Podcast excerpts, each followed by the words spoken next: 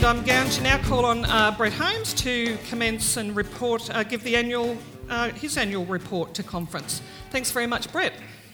Good morning, delegates. Um, we certainly will pay respect to uh, Coral, but I'd like to open by uh, welcoming all of you here to the 73rd Annual Conference and give my acknowledgement to the traditional custodians of the land we meet on today, the Burramattagal people and their elders, past and present and emerging. This land is Aboriginal land and has never been ceded. So, delegates, um, I'm told that we have a year in re- review video that might be able to be played now.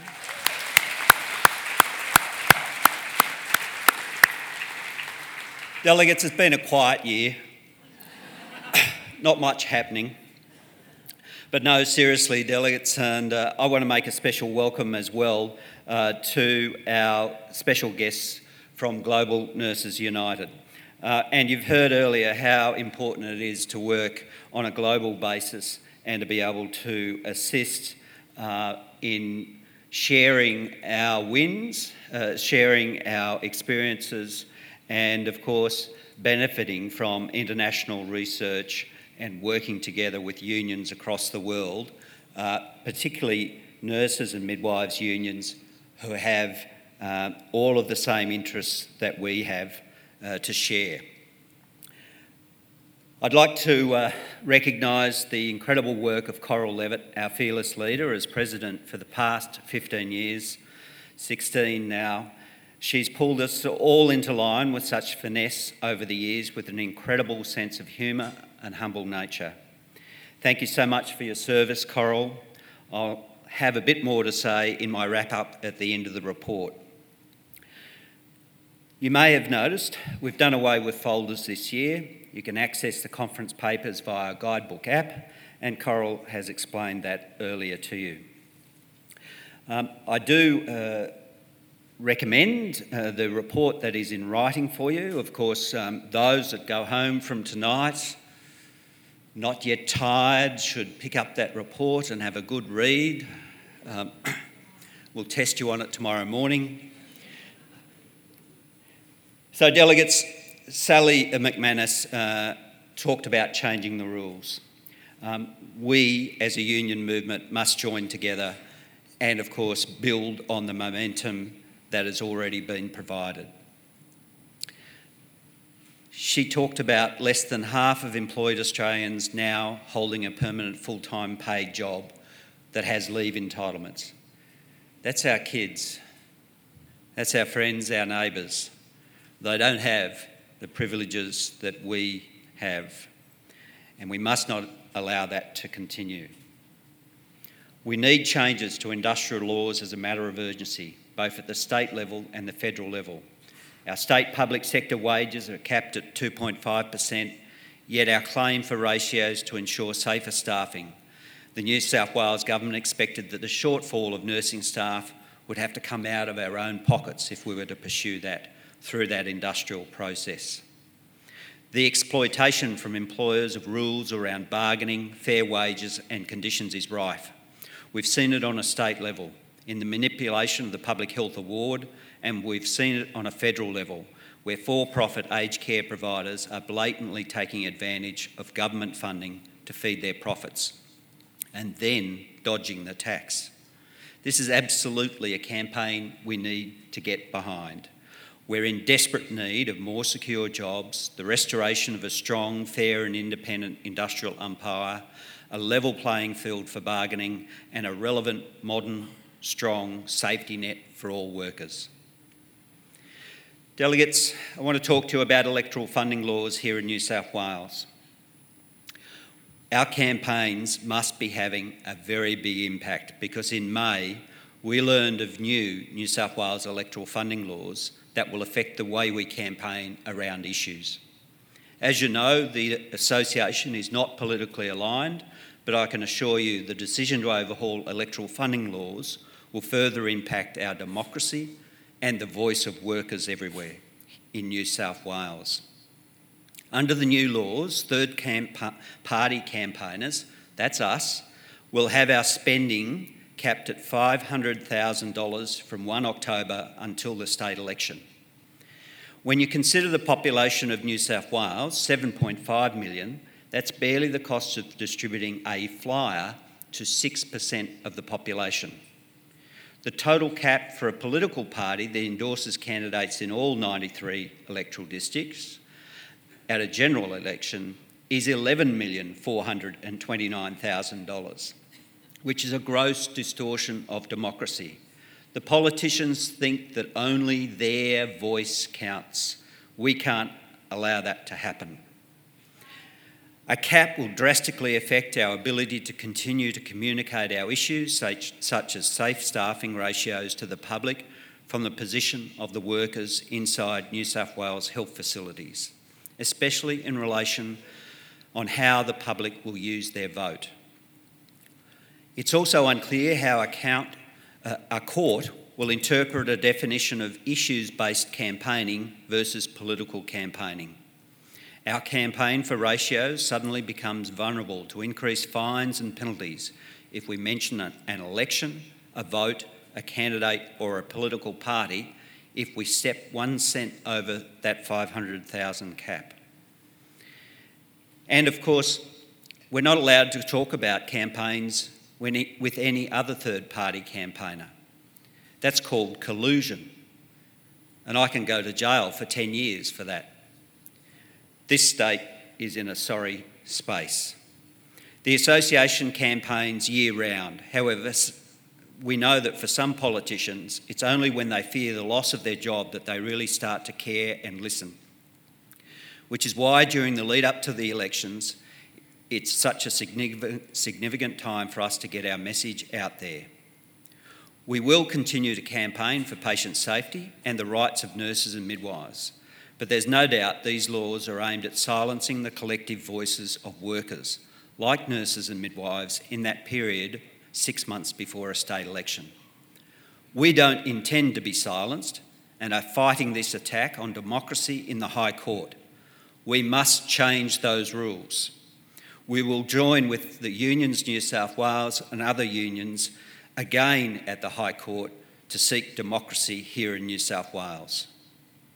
Delegates, they can't silence your personal voice or the voice of anyone who volunteers your time to campaign in your community. That is why it's so important that we expand our branch and member leader capacity to speak up for your patients, residents, clients, and yourselves. Delegates, don't get me wrong, we will campaign publicly using every last cent available to us under the law as it stands hopefully we'll get the High Court to change that law. Aged care delegates, we've talked about it. It's no secret that the sector has a substantial staffing crisis. Extensive inquiries and reviews over the past decade have not delivered any significant results. We know the root of the problem is in staffing and resources. Aged care residents receive one and a half hours less care than they should every day. Yet there are no rules to ensure the 2.17 billion in government subsidies is spent directly on their care. The urgent problem that needs to be addressed is not funding, but the declining quality of care from chronic understaffing. There is no point increasing funding without adequate measures to ensure that money is tied to care. To add insult to injury, a report into tax avoidance by the for profit aged care companies found the six largest for profit companies were given over 2.17 billion in government funding, yet reported profits of only 224 million. Some paid no tax at all. The recent Senate inquiry into tax practices saw provider after provider attacking the report and refusing to acknowledge clear examples of questionable tax practices. Bupa, for example, is under ATO investigation for offshore debt payments and shifted over half a billion in profits to its UK parent company in 2016. Yet they continue to insist, despite additional investigations into the company's tax affairs by the European Commission and the Spanish government, that it does not use any tax avoidance or aggressive tax minimisation strategies. These providers have the financial capacity to employ more nurses and carers, but are placing their profits, and in the case of the for profit area, shareholders, before safe care for their residents by using available loopholes to avoid paying their fair share of tax. Ratios will help deliver a sustainable staffing methodology that considers both staffing levels and skill mix for residential aged care across the country. Without a mandatory minimum staffing level in aged care, employers can simply choose not to employ enough staff or cut nursing and care hours. The federal government, opposition, and all other federal politicians must stop ignoring the staffing crisis in aged care by making ratios in aged care law now. Delegates, our public health system ratios campaign goes on. But on 27 June, on the recommendation of your council, a majority of public health system branches voted yes to accept the pay offer and to continue the campaign in the community for safe ratios as a matter of life or death. We believe hard-working nurses and midwives deserve the pay increase for the care you provide to patients every day. And we also don't believe that you should have to pay for extra nurses out of your own pocket. I also want to acknowledge the 19 branches that expressed their anger at the government's refusal to negotiate on our full award claim by voting to reject the pay offer. I commend your commitment to the claim and preparedness to sacrifice your wage increase. As a proudly democratic union, I embrace the robustness of this debate, and the outcome of the vote puts the government on notice. Nurses and midwives are ready to fight for their patients and demand safe staffing levels. And fight we must. Delegates, are you ready to fight? Yes. I can't hear you. Again, louder? Are you ready to fight? Yes. That's more like it. We need to unite and stand together to fight for safe patient care. We must raise community and politicians' awareness about how better ratios can stop the understaffing and risks to patient safety. We must continue to safeguard our professional registration and patient care obligations by determining on each shift whether our employer has provided enough nurses and midwives with the right skills. Some branches are already out there campaigning and raising awareness. Blacktown, Goulburn, Lismore, Shellharbour, and Orange, just to name a few, have already recently participated in activities around the importance of ratios. We must continue to enforce our current award and highlight to patients in New South Wales that this government has been rorting the system for far too long. We've uncovered more than 40,000 hours of missed clinical nursing care as a result of manipulation of the award to save costs. At Hornsby Mental Health Intensive Care Unit, nurses were assaulted due to chronic understaffing, yet beds were forced open and staff advised to push on. It's unacceptable behaviour. We know that ratio saves lives, not only patients, but ours as well. Our state budget is in surplus. Yet all this government can focus on is building more highways and stadiums, which they can then sell to private corporations. We surveyed our members, and 2,500 public sector nurses responded, saying that 7 in 10 said they'd seriously thought about leaving the profession, with almost all citing workloads and inadequate staffing levels as the cause. How could this government let it get that bad that 70% are considering giving up nursing or midwifery? Think of what that means for the new grads coming into this stressful environment and being pushed into covering vacancies that are clearly above their level of expertise. We know this is a serious issue that is affecting our workplaces now and into the future. The Victorian Labor government has just committed to introducing ratios into new areas and a staged removal of the 50% rule. This would see rounding up of numbers where actual ratios can't be prescribed. The Victorian Government, during their term, has phased in increased numbers of nurses and continued to improve a system which operates on a shift by shift ratio system. That is exactly what we need here in New South Wales. But it's not just in our public and aged care sector where we need ratios. Our private hospital members are crying out for ratios as well. We know our Ramsay members have been campaigning hard to achieve ratios in their EBA. Healthe Care members also campaign for safe ratios, and our advertising in local newspapers of unsafe staffing received a very quick and vicious response from the Healthe Care lawyers, threatening to derail all negotiations using the unfair laws of the Fair Work Act. And then they said they'd sue us for unspecified damages as a result of our campaigning.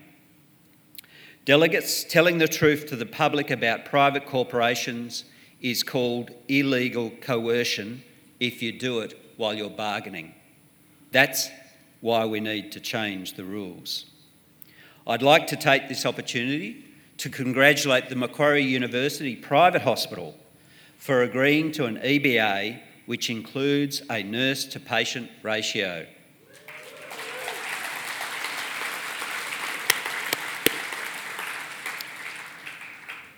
That means that's the second private employer uh, behind Lifehouse that has ever agreed to ratios in this state. So, congratulations to uh, all of those branch officials, delegates from Macquarie University Hospital uh, for getting that across the line. And that will, uh, that will go to a vote very shortly, but we're guaranteed that the uh, Macquarie University Hospital won't be backing out. That'll give us an opportunity to talk about that more in the future. And of course, if they can do it, then we throw down the gauntlet and challenge Ramsay, Healthscope, Healthe Care to sign on to this as well. There's no reason they can't, except for their sole purpose of putting profits before patients. Delegates, this is our time for improved ratios across our sectors this year. And with a state and federal election imminent, we have an opportunity to elevate our issues to, to the decision makers and let them know it's time